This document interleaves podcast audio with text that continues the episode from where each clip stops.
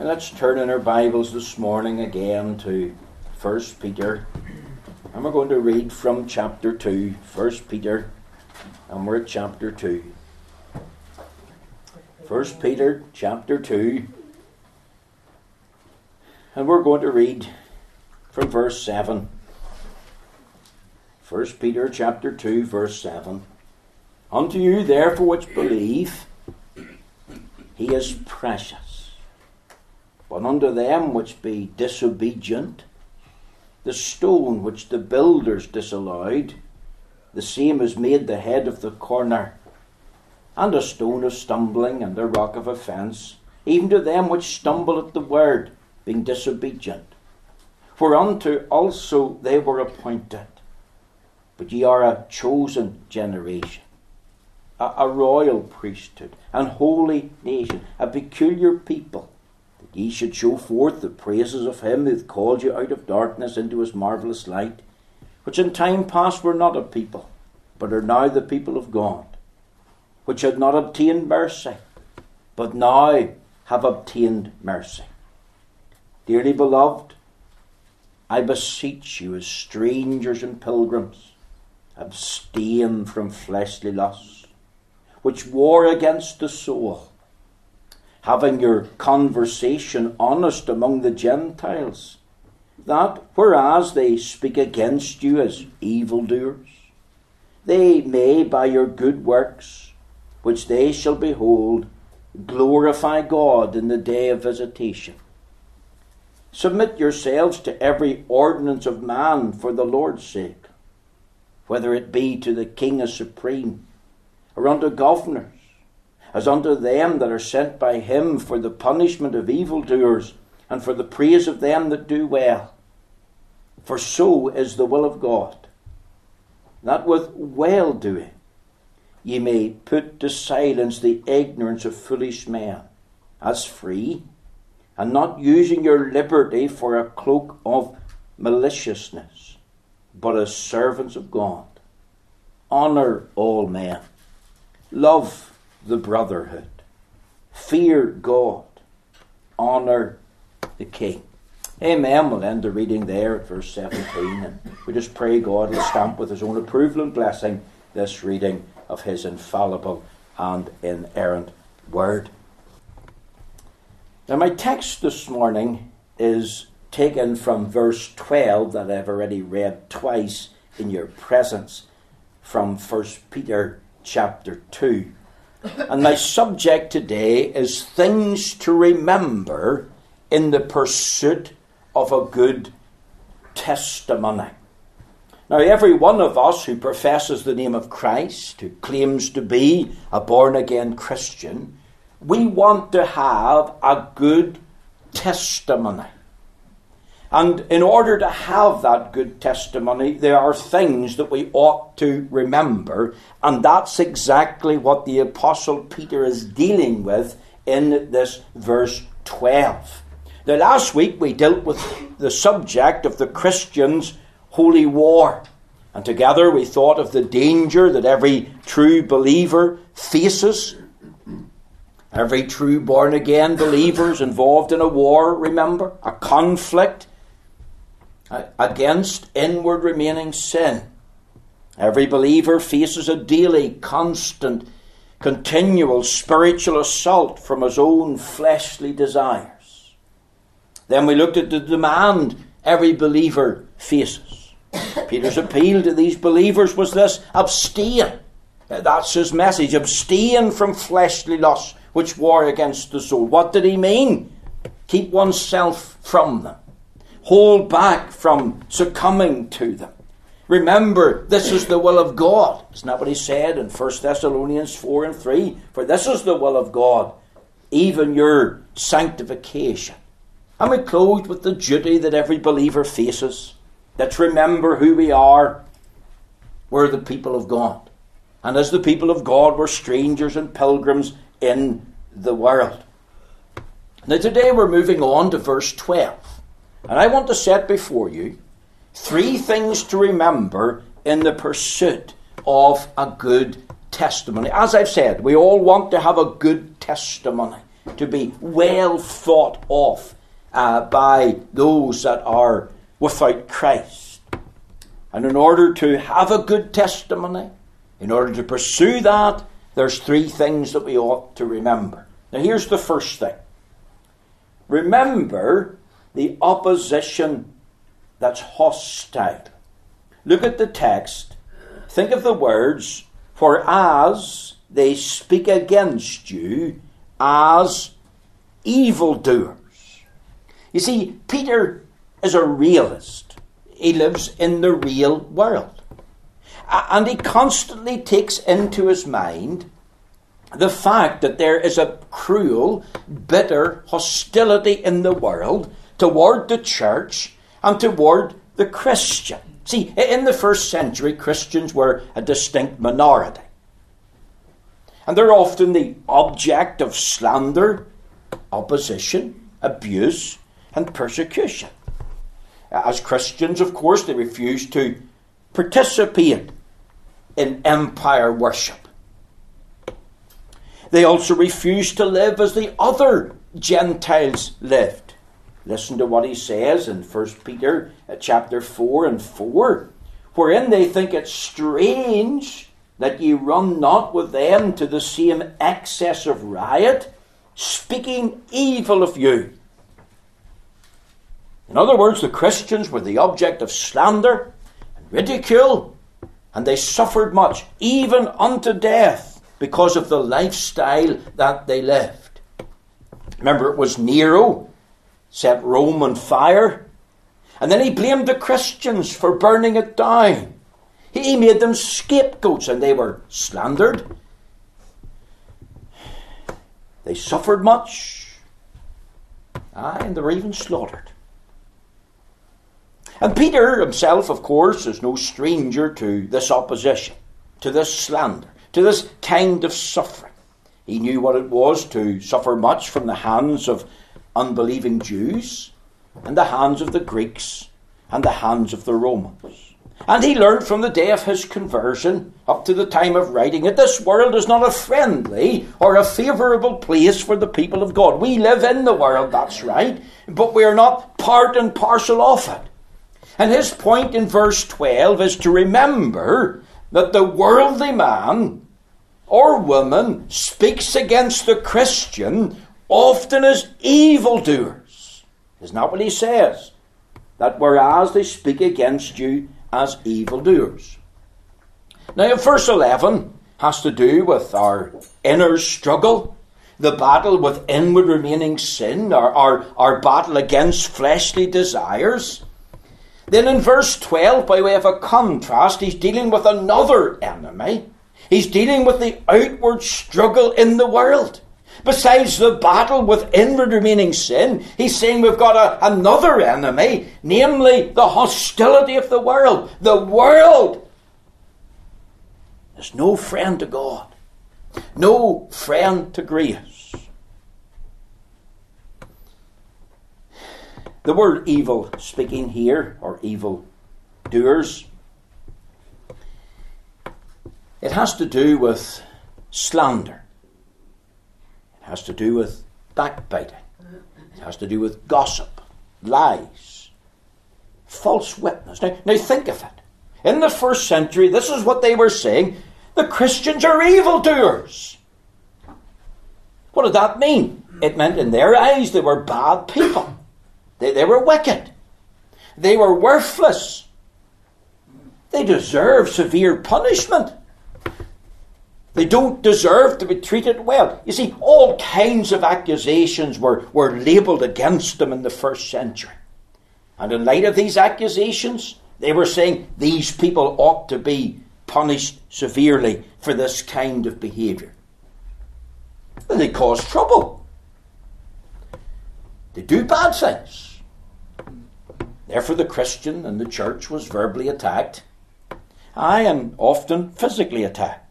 They were fair game for scorn and slander. See, this is what was said. Imagine the Christians meeting behind closed doors, in a house or, or in a public building. You live immoral lives in there. You're rebellious toward the emperor. You start trouble about religion because you come into our areas and you preach about Jesus. You start trouble about our lives and practices because you tell us we're wrong. You tell us we're sinful. You tell us we're, we're object of God's wrath. We, we, we accuse you of offering children in sacrifice. You burnt Rome. You're disgusting. You eat human flesh. Remember the body and blood of Christ at communion? See, that was how the Gentiles interpreted it. And they made all these levels of accusation against the Christian, and they branded them as evildoers. That's what he says. They speak against you as evildoers. See, the first century Christians lived in a world that despised the name Christian. They were hated. The world was no friend to them. They hated their association with Jesus Christ. They hated their allegiance to Jesus Christ. They hated their announcements about Christ. Now, let me lift it from the first century people and come and project ourselves into the 21st century because nothing has changed. Let me, let me just illustrate. Think, think of a home where only one person in the family is a true believer. That true believer, he'll feel the brunt and the accusations and the mockery and the ridicule of other people in the family circle. I, think of one woman uh, who was gloriously and wonderfully saved, and uh, she went along to the um, local uh, church. It was a Presbyterian church. She also was part and parcel of the work of the Faith Mission, went along to the pilgrims' meetings. And uh, her husband wasn't saved. And he used to mock her going out. And he used to say to her, You're away to your wee Holy Joe meeting tonight. You run on, dear. Say a wee prayer for me when you're down there. And of course, there was other things said. She could stick it no longer, but on for years. He called him Joe. And she said, Joe, one night going out the door, if you're determined to go to hell, then go. But I'm determined to go to heaven. Joe sat there thinking of what his wife said. She went on to the meeting and he was poking the fire, putting another few logs on. Looked at the fire and he, he, he thought of what she said. If you're determined to go to hell. And he remembered the words Psalm 9 17, the wicked shall be turned into hell. You know, he sat there and he looked at the fire and he thought of hellfire. Tears started running down his face. And before long, Joe was at the back of the meeting. In that service that night, Joe gave his heart and life to Jesus Christ. But up until that point in that home, that woman knew mockery, ridicule, slander, accusation, up until the point Joe got saved. Think of the workplace, individual Christian, but of jokes, snide remarks, belittled, slandered. Why? Because he lives a different kind of life. And people have difficulty coping with difference. And here's a Christian who loves Christ and who lives for his glory. Other people don't like that. think of society at large. Isn't it counted as something that's odd and strange, something that's intolerant, something that's impossible to get on with? Uh, the church, the Christian, you've got strange views of sin that are different from ours. You've got a view of the scriptures that we, we reject. You've got a view of the Saviour that we refuse to accept. And you see, we live in a day when Christians are blamed for many things. Think of the open air. People have been arrested by the police in England, accused of riotous behaviour, accused of hate crimes. Uh, I think of one open air uh, in um, London where they had a sign um, sodomy is a sin. And they were arrested. And they were charged with a hate crime because that's what the board said. See, the world tonight, today, is opposed to the gospel. There's a spirit of hostility toward the church, and it's not a new thing. And that's exactly what Peter is getting at. Remember the opposition that's hostile.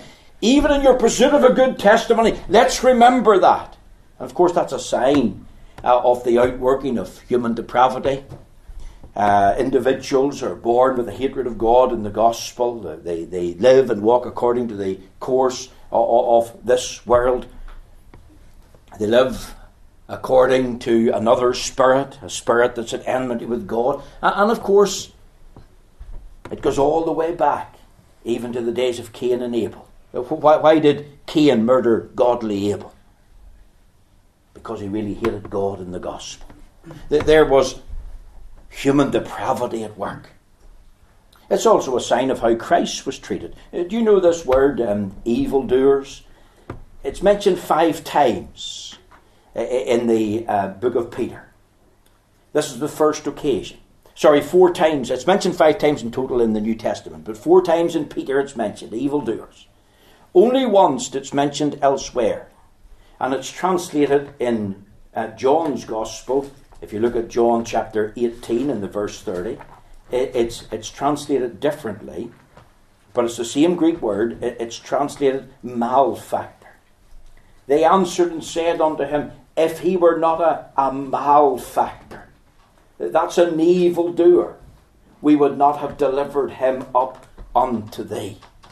You see, here's a reference to Christ. Pilate wanted to know, why is he here? Why have you brought him to me? Why do you want him put to death? And here's the answer He's an evildoer. He, he's a criminal. He deserves death. Of course, they said other things about him. He's a wine bibber. He's got a devil. He, he's a glutton from the very time of his birth. Remember, Herod tried to kill him even when he was a baby, two years of age and under. There was other times when they wanted to stone him and tried to. When they wanted to arrest him and you see, the point is this if they treated Christ like this, then they'll also treat the Christian. And the more like Christ we are and become, the more the world will oppose and hate us as Christians. It's also a sign of the last days. Remember uh, what Paul, writing to Timothy, says in uh, 1 Timothy, 2 Timothy chapter 3.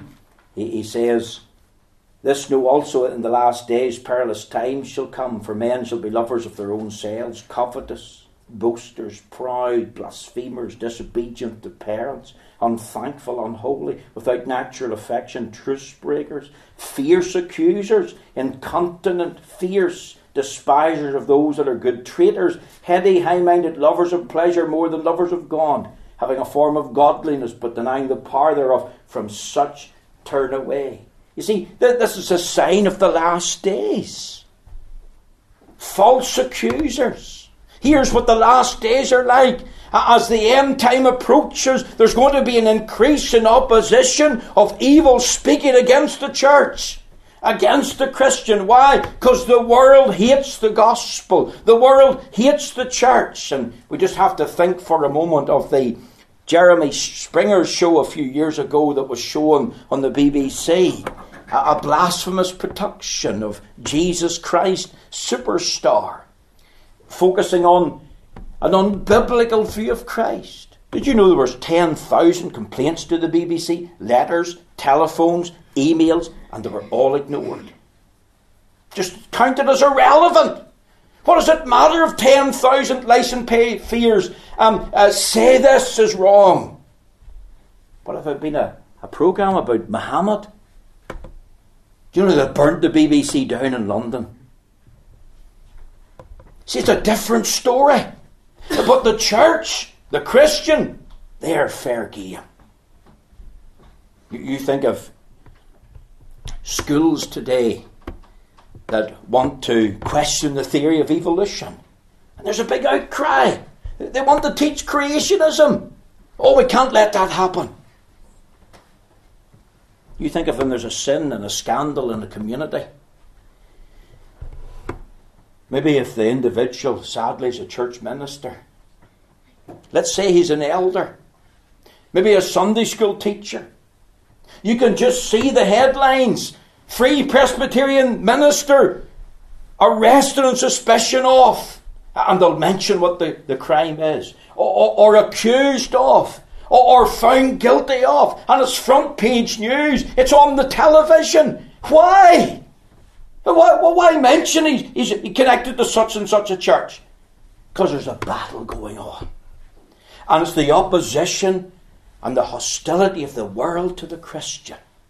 And we're to remember the opposition that's hostile.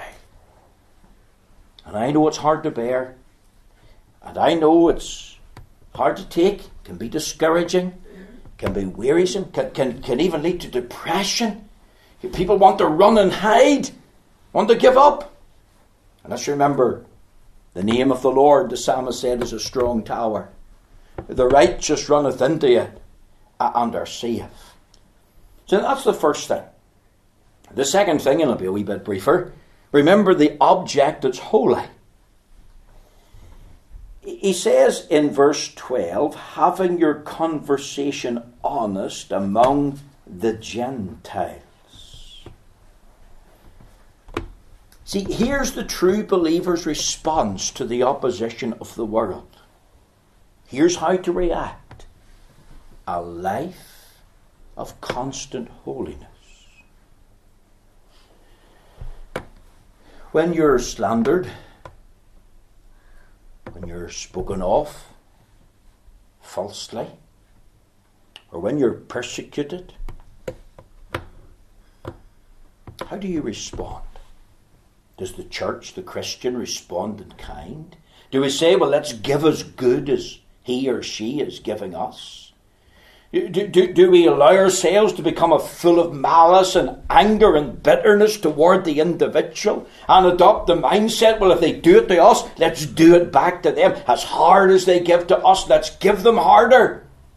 Let's seek revenge. Let's adopt the mindset an eye for an eye and a tooth for a tooth. Of course, that's what the devil wants us to do. He would fill our hearts and minds with such thoughts. Let's do wrong to do right. Of course, that's not what Peter's saying.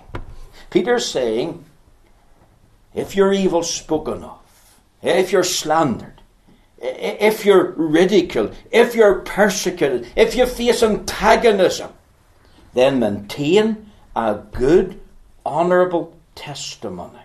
The word conversation here means manner of living.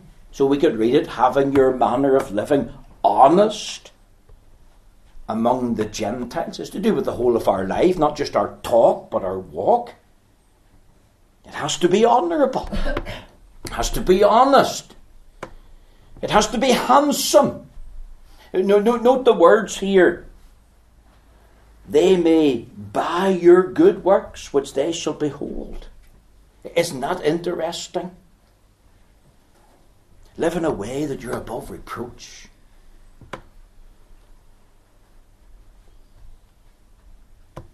We're to live godly if we're going to live for God.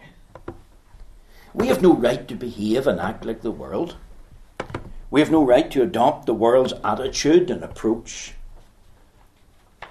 I'm convinced there's a link between verse 11 and verse 12. There's a call for holiness throughout this chapter. A life of spiritual progress, a life of growth. In verse 11, there's a private battle going on in our souls, a battle with temptation and sinful desires. And in verse 12, there's a public battle going on the hostility of the world against the church, but, but are living our lives before men.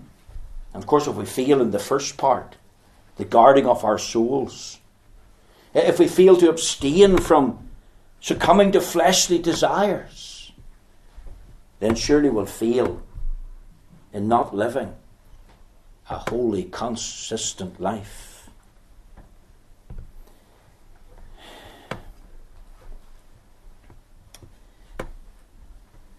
The psalmist said, My son,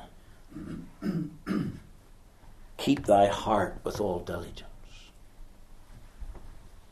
And of course, if we think about our hearts, the real us, we're thinking about our mind, we're thinking about our tongue, we're thinking about our eyes, we're thinking about our hands, and we're thinking about our feet. And it's vital that we remember that because the world is watching us, the world observes us. The, the world, let, let, let's make it clear, the world cares nothing for Christian doctrine or theology.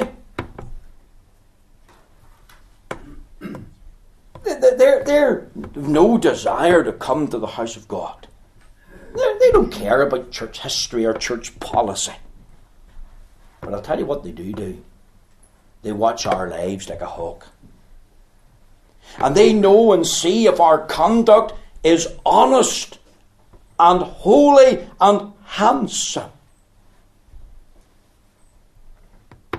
The ungodly observe and watch how we behave.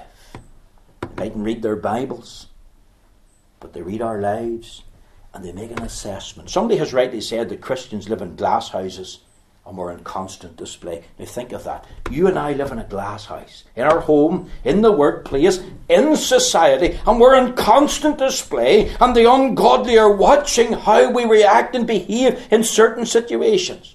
When we go on outreach, go to a door, you'll hear the words, Oh, so and so go to your church.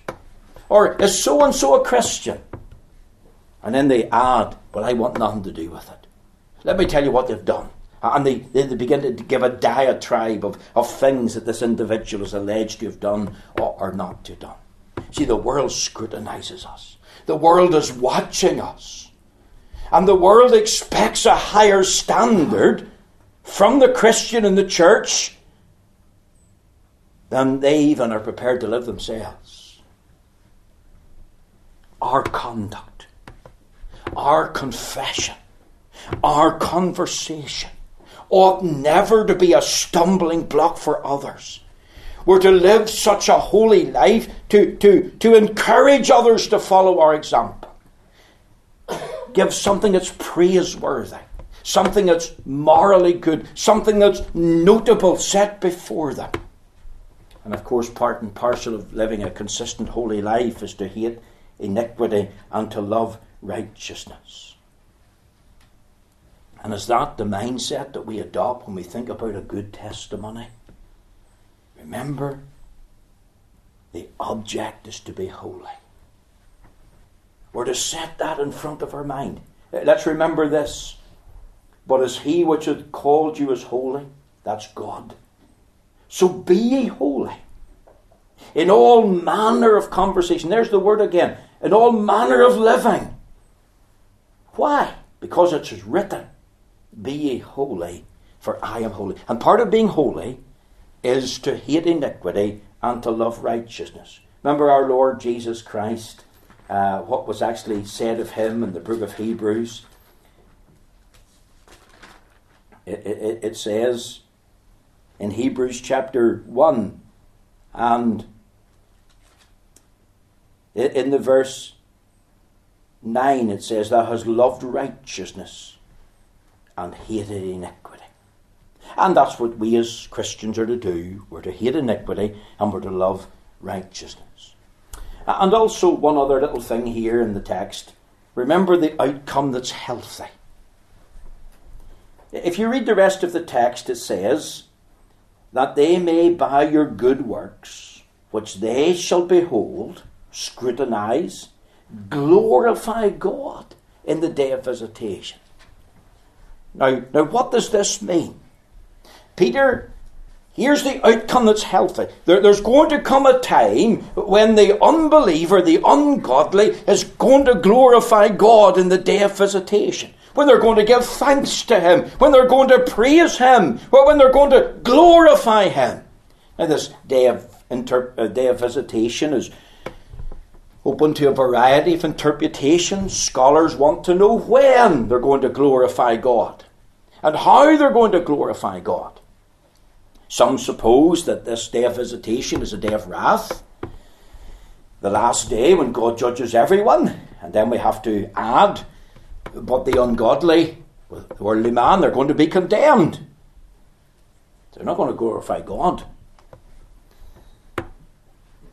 Others say, well, it's a trial before earthly magistrates when the accusations are found and proved to be false then there's going to be thankfulness to God.